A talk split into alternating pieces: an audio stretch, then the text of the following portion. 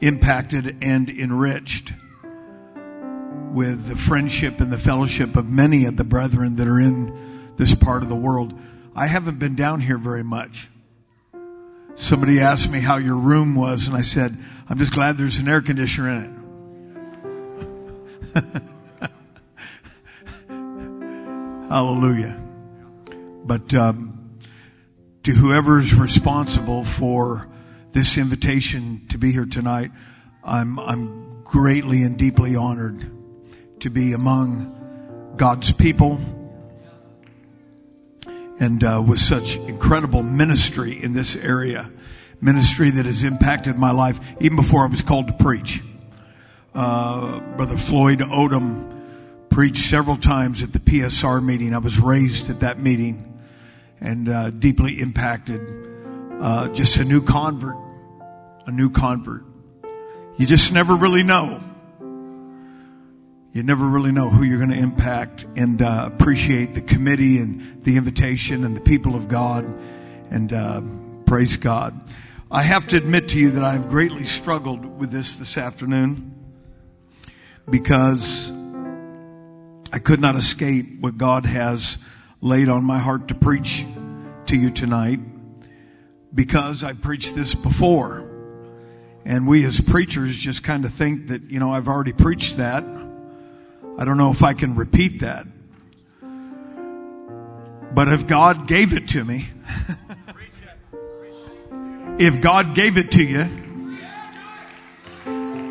God can determine where you preach it, when you preach it, and to who you're preaching to. Praise God. Praise God. So if you'll turn with me to the book of First Timothy, chapter number one. Uh, appreciative of all of the all of the provisions and the the, the basket in my room is big enough for Moses and Jochebed. And uh, I'm just going to be honest with you, I don't need half the stuff that's in that basket. But since my wife's not with me, I'll probably try some of it. Hallelujah. But I am excited to be in Louisiana. Oh, come on. Somebody said the South is going to rise again. Not if you've not been baptized in Jesus' name and filled with the Holy Ghost. But on that last day, at the sound of the trump, the South is going to rise. The North is going to rise. Regardless of color. Regard, oh, somebody help me.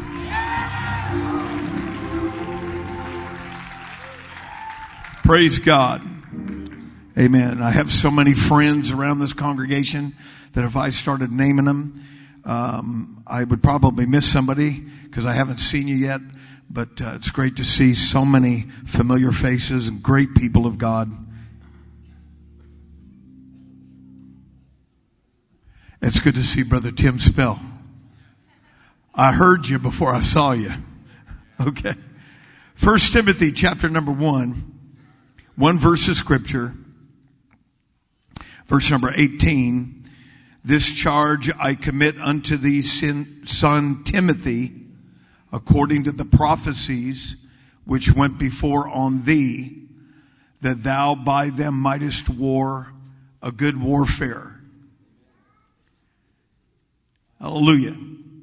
Notice with me that his pastor was directly involved with his future. Everybody over here get with me.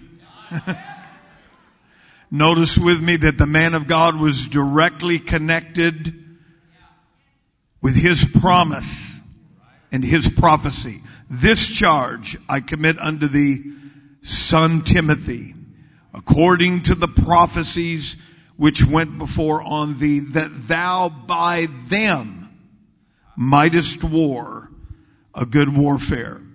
And I want to preach the help of the Lord and the help of this great congregation, fighting for your future. Let's clap our hands and give the Lord great praise.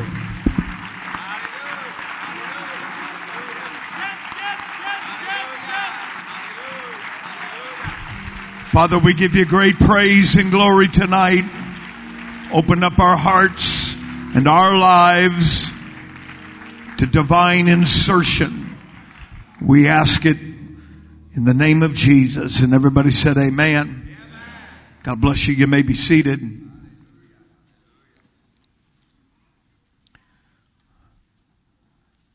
This incredible passage of scripture incorporates vital elements to succeeding in our earthly journey for Jesus Christ.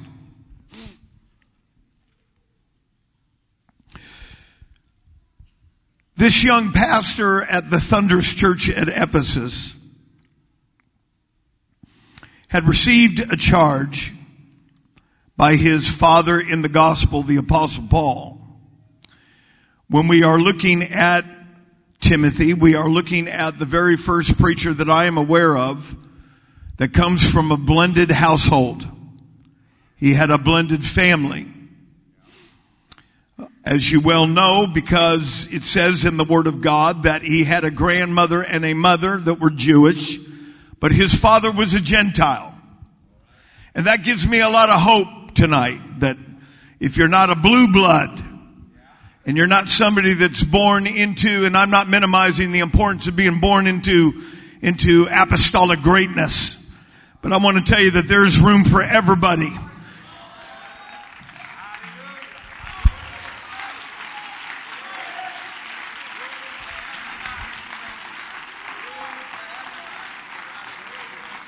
Timothy was a young man that I believe because the scriptures give us indications that may have struggled with a certain element of insecurity in who he was. Hence, his father in the gospel writing in 2 Timothy chapter 1, for God has not given us a spirit of timidity, but of power and love and a sound mind. It doesn't matter what anybody says about your background.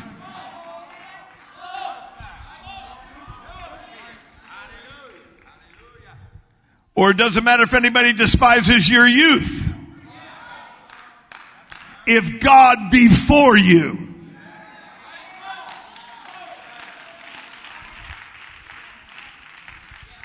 The apostle admonishes Timothy regarding three different time zones in his ministry. The very first one is in 2 Timothy chapter number 1 and verse number 5 when I call to remembrance the unfeigned faith that is in thee, which dwelt first in thy grandmother Lois and thy mother Eunice, and I am persuaded that is in thee also. Wherefore I put thee in remembrance that thou stir up the gift of God which is in thee by the putting on of my hands. And every one of these examples that I'm going to mention, it has the direct contact with his pastor. He says, wherefore I put thee in remembrance that thou stir up the gift of God. Now this is the apostle that is counseling this young pastor that we should remember some things. We should remember and thank God that we didn't get here yesterday. God bless you, Bishop Spell. There's a reason why we have all this, that we're able to congregate here tonight. There's a reason why that our young people are able to feel the Holy Ghost and hear truth preached in the 21st century. There's a reason why we're able to walk in the paths of truth with the same disciplines and apostolic distinctives that our forefathers had. I thank God for our past. I thank God for the brethren that sacrificed. Let's clap our hands and give God the praise.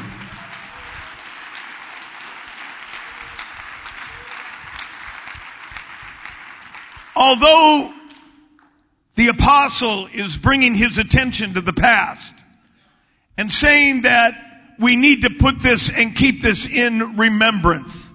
It is not where the warfare is. I've met a few throughout the years that are still fighting some unresolved conflict from yesterday.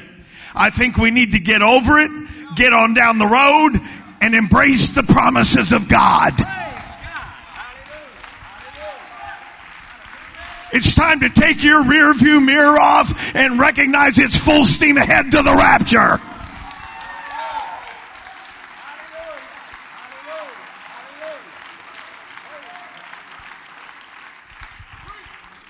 Hallelujah. I'm reminded of a story I heard of somebody that went to hook up a home to some fiber optics. And an old man came out running around the back of the house waving a Confederate flag. And you could see this incredible dynamic of yesterday and today. Yesterday was waving a flag and fighting some war. Today is hooking up fiber optics. Ladies and gentlemen, the battle is already won. Let's go ahead and take the land for Jesus Christ. I'm not going to get around people that got an axe to grind about yesterday. I'm not interested in sabotaging my future about some deal from yesterday. That is not where the battle is. I'm going to thank God for a praying grandmother. I'm going to thank God for a praying mama. I'm going to thank God for a bishop. I'm going to thank God for an elder.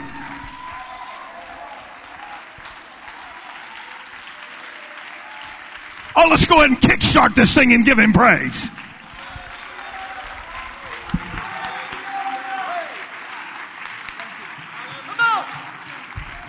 Hallelujah.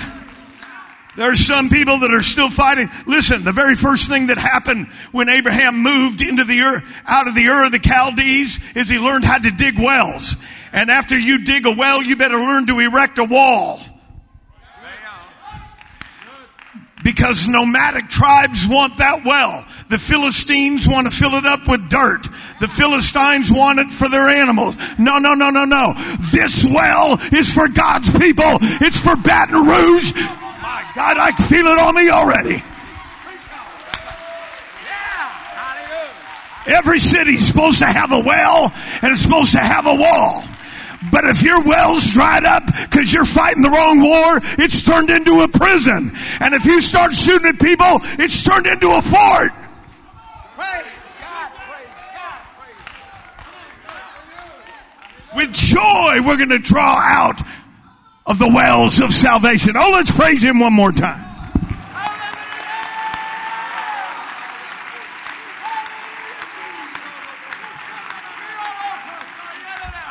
Hallelujah. Praise God. Praise God. And then the apostle directs him to his present till I come. Give attendance to reading, to exhortation, to doctrine. Neglect not the gift that is in thee, which was given thee by prophecy with the laying on of the hands of the presbytery. Meditate upon these things. Give thyself wholly to them that thy profiting may appear to all. Take heed unto thyself and unto the doctrine. Continue in them. For in doing this, thou shalt both save thyself and them that hear. That's talking about your consecration. That's talking about your dedication. That's talking about your daily reinforcement in taking in the nurture of the Word of God and spending time in prayer. But that's not where my battle is. If somebody had to battle with you to get you to this meeting tonight, your battle's in the wrong area. If your battle is to give tithes and offerings, your battle is in the wrong area. If your battle is over consecration, dedication, and doctrine, your warfare is in the wrong area.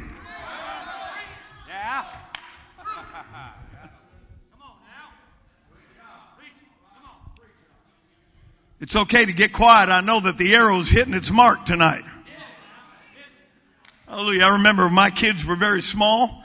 My wife and I went to Spokane, Washington. My son was three. My daughter was one. We did not know one soul. I've never been there in my life. And we dedicated Monday night as family prayer.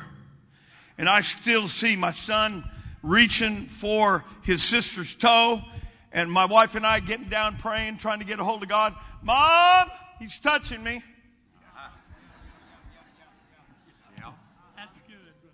So keep your hands to yourself in church tonight. Dad, he's touching me. My wife and I didn't even bat an eyelash. Our kids need to see us praying. You're not going to distract me. You're not, oh my God, I feel it on me tonight. You're not going to get me to notice that. I've got to touch God because when you grow up, you're going to understand that my mama and daddy, they didn't get off track. They knew how to get a hold of God. They were giving themselves to daily consecration. Let's clap our hands and give him praise.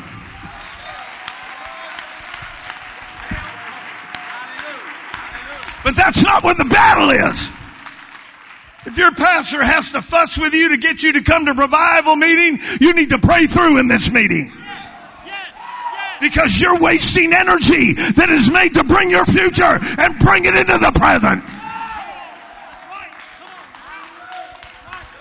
Oh, let's clap our hand, man. We gotta. Let's make up our mind in this camp meeting. I'm going to get back to praying every day. I'm going to get back to reading my Bible every day. I'm going to get back to giving when that offering plate goes by. I'm going to get back to sacrifice. I'm going to get back to soul winning. I'm going to.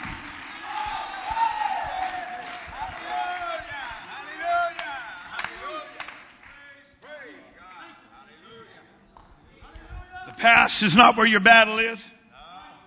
The present is not where your battle is. But this charge I commit unto thee, son Timothy, according to the prophecies, the promises which went before on thee, that thou by them mightest war a good warfare. Our warfare is for the future. And I'm not going to mess with a bunch of flesh and blood. I'm going to mess with some spirits that are trying to keep us from having revival, from us having fellowship, from us having a breakthrough. It's not flesh and blood. That is a trick of the carn- carnal man to get us tied up. My God, I feel it on me tonight. Bishop, I didn't come to meddle, but I came to follow the Holy Ghost. We need to say that's not where my battle is. I've got to have revival. I've got to have a breakthrough. We got to reach somebody.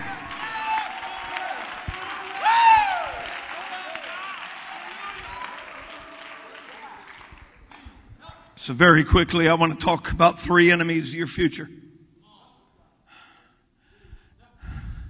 Your first enemy is a bad memory. The need for repetition. We need five speeding signs or speed limit signs to tell us that we're speeding. Now I can't go too far down that road because I got a few tickets to my name. But we're almost, we almost expect to see red and green lights and just hope we got away with it. We need, we need a notice from the bank to let us know that there's nothing there. We're used to repetition. But let me introduce you to a God that only speaks once. Hear, O Israel! The Lord our God!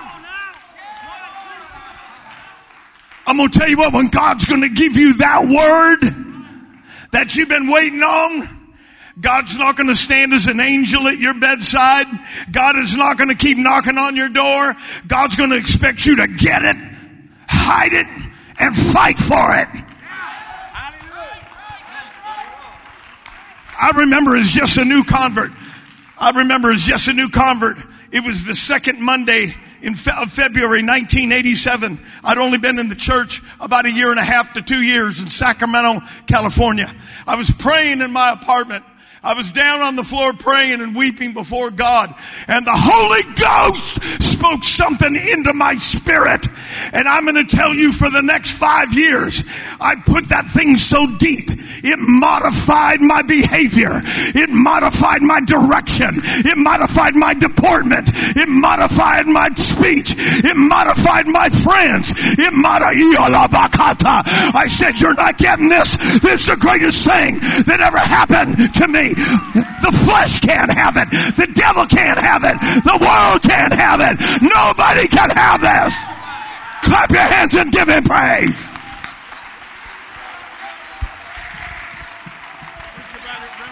Let's just take a few moments and praise God. If we can get to that same level of spirituality, God will remind us. God will breathe it again. God will utter it again.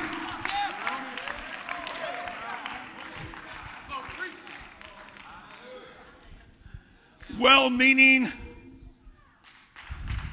well-meaning people, good people, but people that do not share your word, if you're not careful, you can begin to lose that thing. You have to say that this is my treasure. This is my word. This is my prophecy. This is my, my goodness. Is there anybody here tonight that understands what I'm preaching? If God told you you're going to build a new building and fill it to overflowing, don't settle for 200. If God told you your backslidden children are coming home, don't settle for nothing. If God told you you're going to build a church and pastor 500, don't settle for 100. Somebody needs to hear what I'm saying. Fight for it. Pray over it. Weep over it. Protect it. It's yours. Oh, come on, let's take a moment and praise Him.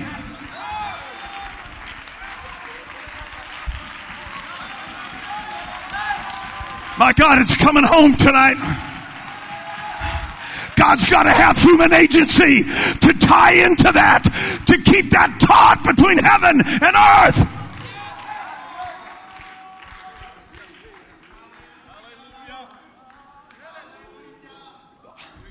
The whole demonic strategy about disrupting Adam and Eve's promise to have dominion and to replenish the earth. It's my belief that if they would have walked in the tenets and the principles of the garden, that every step that they took, that garden would be right behind them until it circumvented the globe.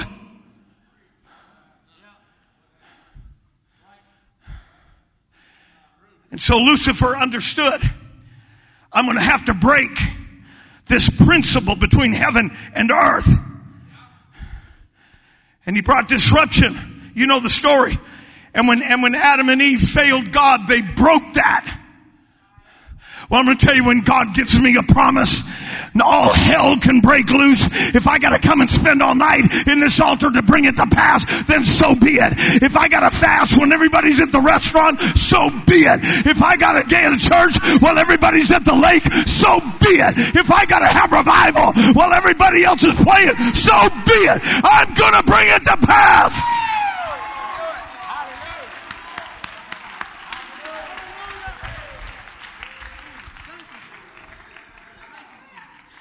Let's just lift our hands and pray right now. There's a grandmother and a mother that's been praying for backslidden children. If God gave you that promise, then you hang on to that with everything you've got and it will come to pass.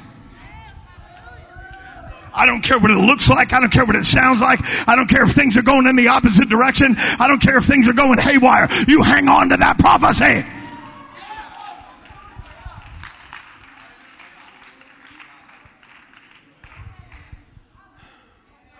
A fulfilled prophecy is the testimony of Jesus Christ according to Revelations 19. For the spirit of prophecy is the testimony of Jesus. And so God wants to bring a prophecy fulfillment in your life and your life and your life. And all that's doing is bringing in the devil's face the testimony of Jesus that might have physically left 2,000 years ago. But the world is being fulfilled and the world is being converted and the Spirit's being poured out and the Word of God lives. Clap your hands and give Him praise.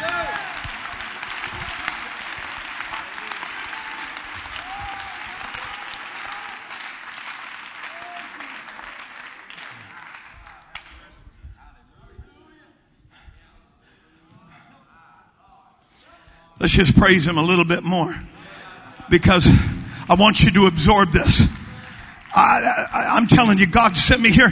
I, I, almost said, no, I can't preach this because I've already preached this before. I was over at Brother Jackson's uh, Bible conference here uh, a year or two ago and preached this message, and I felt I can't preach this. No, the Holy Ghost said, no, you're going to bring it forth tonight. There's people in this audience tonight. God has not forsaken you. God has not abandoned you. God has not forgotten you. But are you still waiting on when He returns? Will He find faith? Will He find that word? Will He find that promise?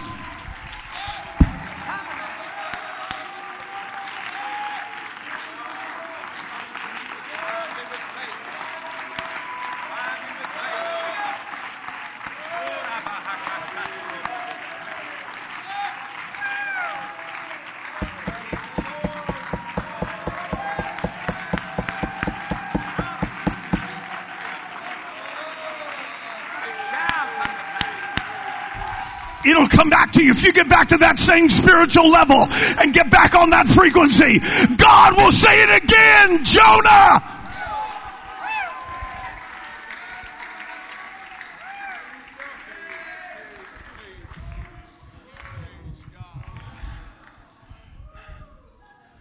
The Bible says in Jonah chapter 2 verse number 1 that the word of the Lord came to Jonah the second time.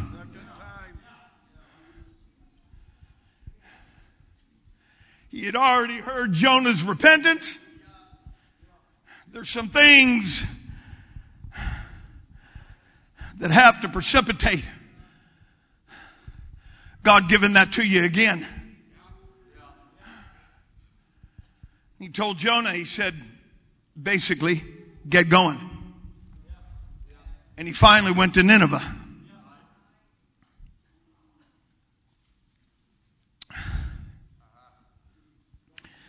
Number two, getting caught up in the wrong war. Well, I don't like them and I don't want you to like them. And if you like them and you like me, then you're not going to like them because I don't like them. And if you want to like me, then you can't like them because I don't like them. Honey, I ain't got time for that. I'm trying to love people, not hate them.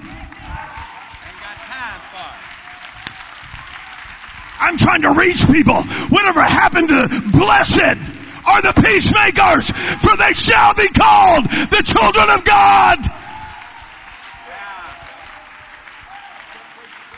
Come on, let's clap our hands and give him praise.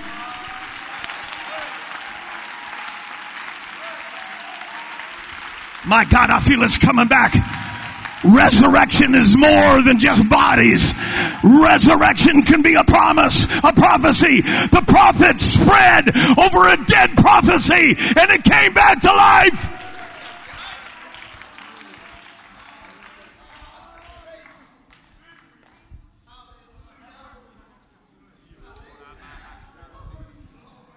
David. David. Time the kings went forth to battle was an idiom. It's talking about the time of the former rains when the deluge would hit October, November, December. That the ground became too muddy to move armaments, troops, and battalions. And so there was just an unspoken agreement between warring kings and nations that I'll meet you right back here in the spring. And at the time the kings were supposed to resume battle and there was a city to be taken, David stayed back in Jerusalem. And when nobody else was around, fl- slipped off the bed and flipped on the computer.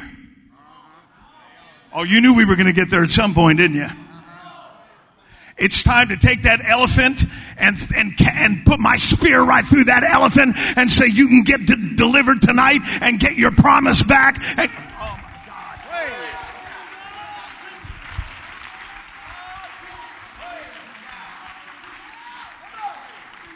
I didn't say this. A young man came by and preached in our church not long ago and said, if we spend as much time with God as we did social media, we'd be having revival.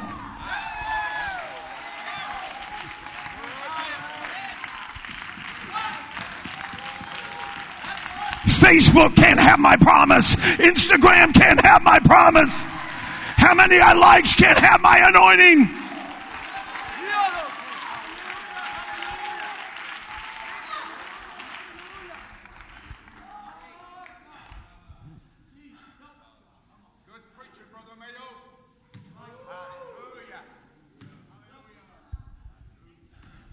This particular passage of scripture in 2 Samuel 11 was a period of time in world history known as the Bronze Age. And during the Bronze Age, it was custom for patriarchs, and kings, and monarchs, and despots that they could have any woman they wanted to in their kingdom, whether she was married or not. Which might explain why Abraham or Abram did what he did.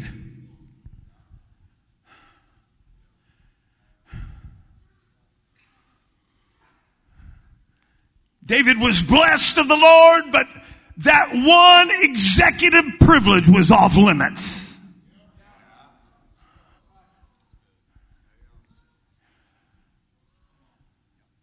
And you know the story. Two capital offenses, and his life was spared, would show extreme divine favor in my book.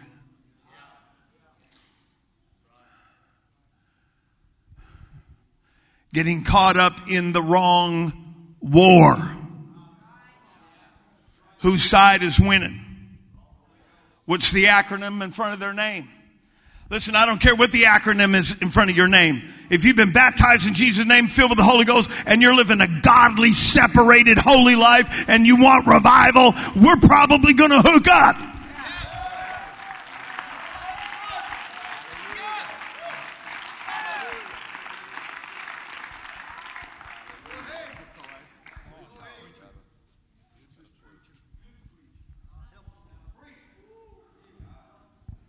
Getting caught up in the wrong war. Family pulls in with a new car, and you just lost your joy.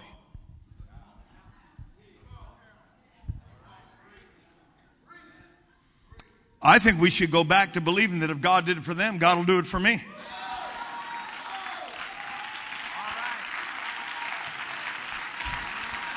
If God gives Brother Wesley Jackson revival, God will give Brother Tony Spell revival. Yeah. We're not against each other, we're working together. I just want the devil to hear it. I just want the devil to know it.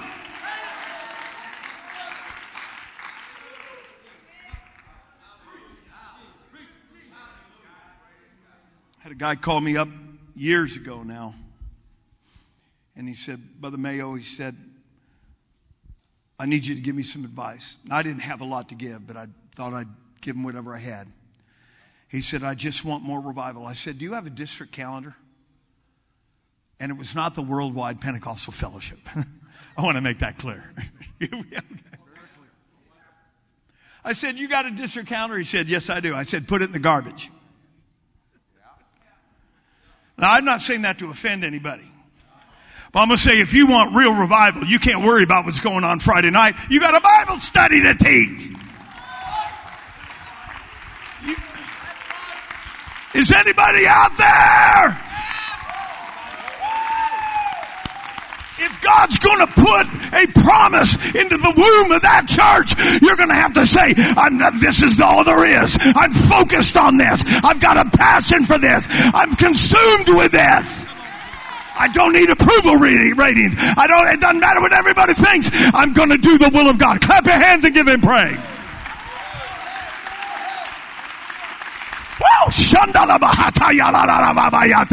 God's got your promise. God's got your prophecy. God's got your blessing. If God said you're going to be an evangelist, you wait on God.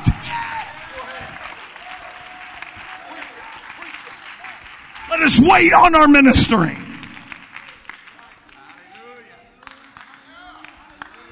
Some of our young ladies in the apostolic movement, they think if they're 25 and unmarried, that they're an old maid. You are not an old maid. You are waiting on God.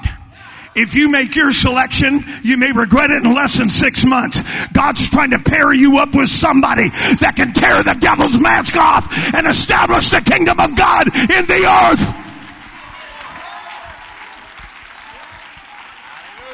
Somebody shout with a voice of triumph.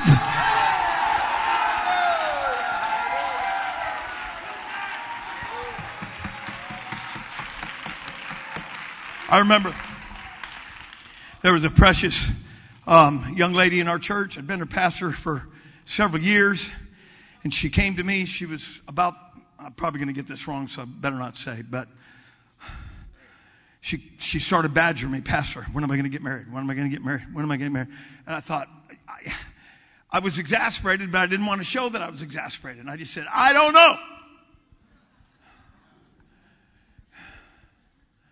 It got to the point where when I was coming to church, she'd be on one side and I'd walk around the other side. Pastor, when's it going to happen? When's it going to happen? When's it going to happen? All of a sudden,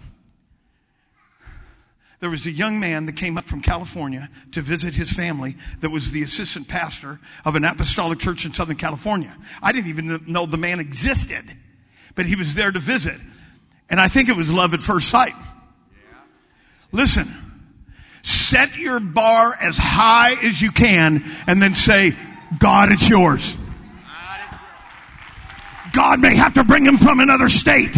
God may have to bring him on a meeting like this. There may be somebody show up you ain't never seen before. And God said, that's the one. Because God is going to try to set the bar as high as he can for you. Oh, clap your hands and give God the praise.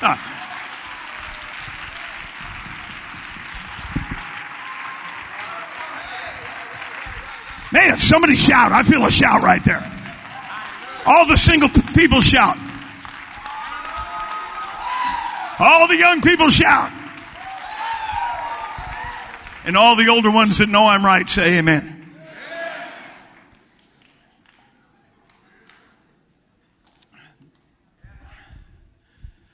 I'll never forget I was doing some counseling to a young couple. And they came in and he had huge biceps and wanted everybody to know he had huge biceps. And she said, Pastor, isn't he a hunk? Bishop, I felt like answering, but I thought it best not to. He was backslid in less than three months. When you go looking for a potential spouse, this is just my recommendation. I'm not taking the place of your pastor, but I'd look up here, not back there when everybody's getting carnal. I'd be up here in the altar looking for someone that's praying with somebody and taking time with somebody and not out there talking about what restaurant we're going to and what you're doing on Instagram.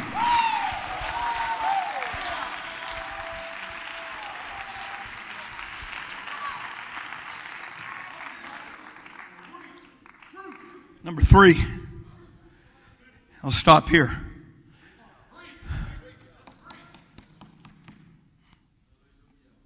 We had a couple. You see, these prophecies, these supernatural promises, they have a shelf life, which means you got to get it, you got to go with it. Because God intends on processing you while you're hanging on to that by going through an enduring tribulation. Like Joseph. Joseph just didn't wake up one day in prison and have the content of character to be the second highest man in Egypt. He held on to that promise and he said, accusation against immorality won't stop me. Ishmaelites won't stop me. Potiphar's wife won't stop me.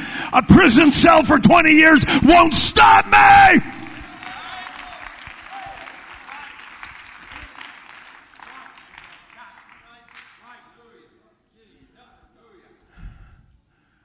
The fullness of time, God sent forth his son made of a woman. It was an intersection from the kairos into the chronos. There's a couple, there was a good couple in our church. Beautiful family. Beautiful kids, faithful people.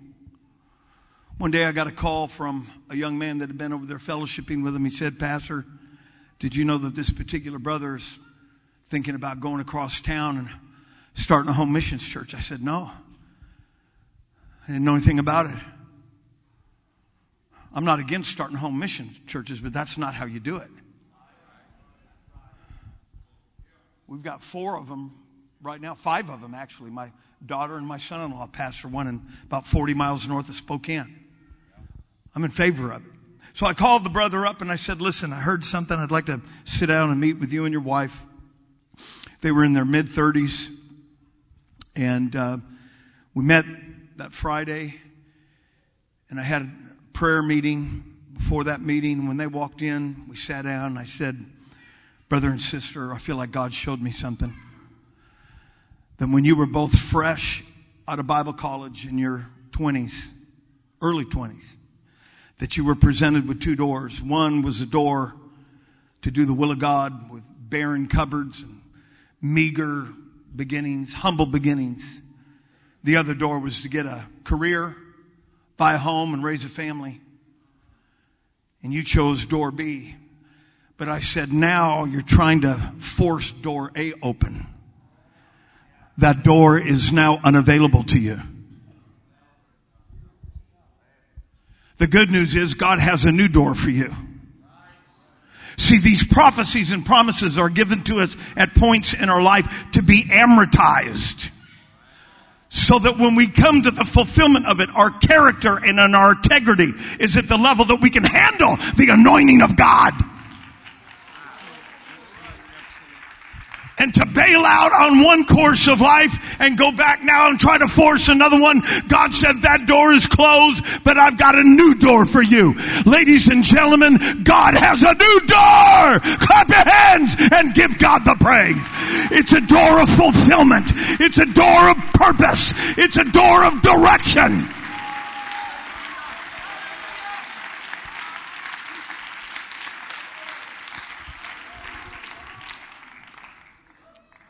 Number three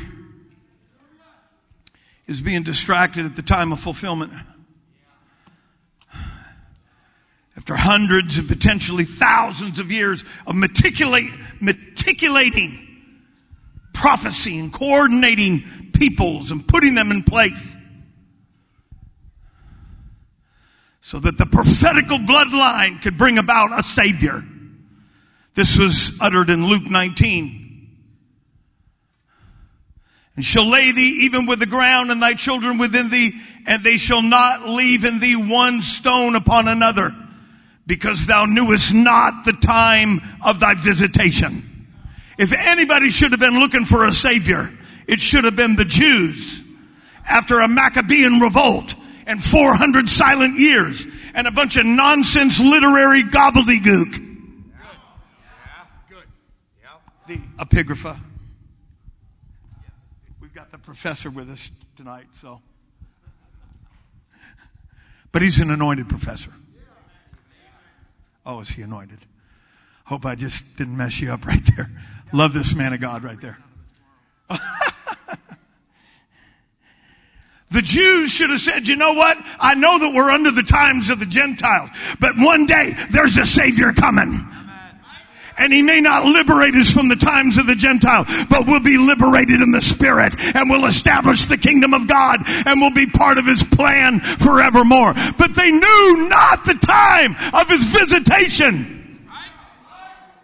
Could it be that our promise comes to fruition and we miss the divine indicators? We miss God letting us know that it's on its way.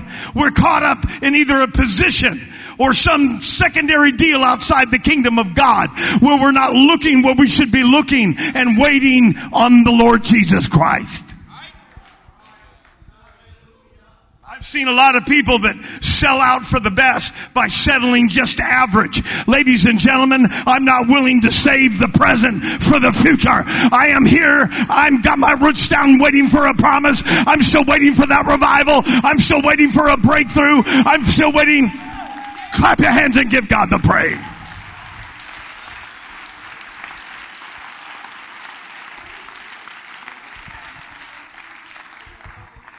We were just kids, and uh, I remember us playing playing football on the front lawn, and we would huddle up, and we would just, you know, we'd act like the big guys, and I'd say, "All right, you take five steps, push the guy, do a button hook, go ten steps, the ball's going to be there." It never worked out that way, but it just, we felt like big shots just giving orders like that. And then we'd huddle up and listen, do a button hook right here, go three steps, I'm going to get you right in the middle. And then look at this one and say, you do the long bomb. Well, that's just exactly like it is when a promise is coming is you've got to be on location, looking in that direction, following the directions, looking for it, and saying, I'm standing right here until that ball's in my hand. I feel the Holy Ghost is sending somebody a message tonight. Your backslidden children are still gonna make it home. If God said it, that settles it. If you're going to be, you're called to be an evangelist, it'll happen. God said it, that settles it. If you're going to fill that new building, God said it, that settles it. Stand to your feet and clap your hands and give God the praise.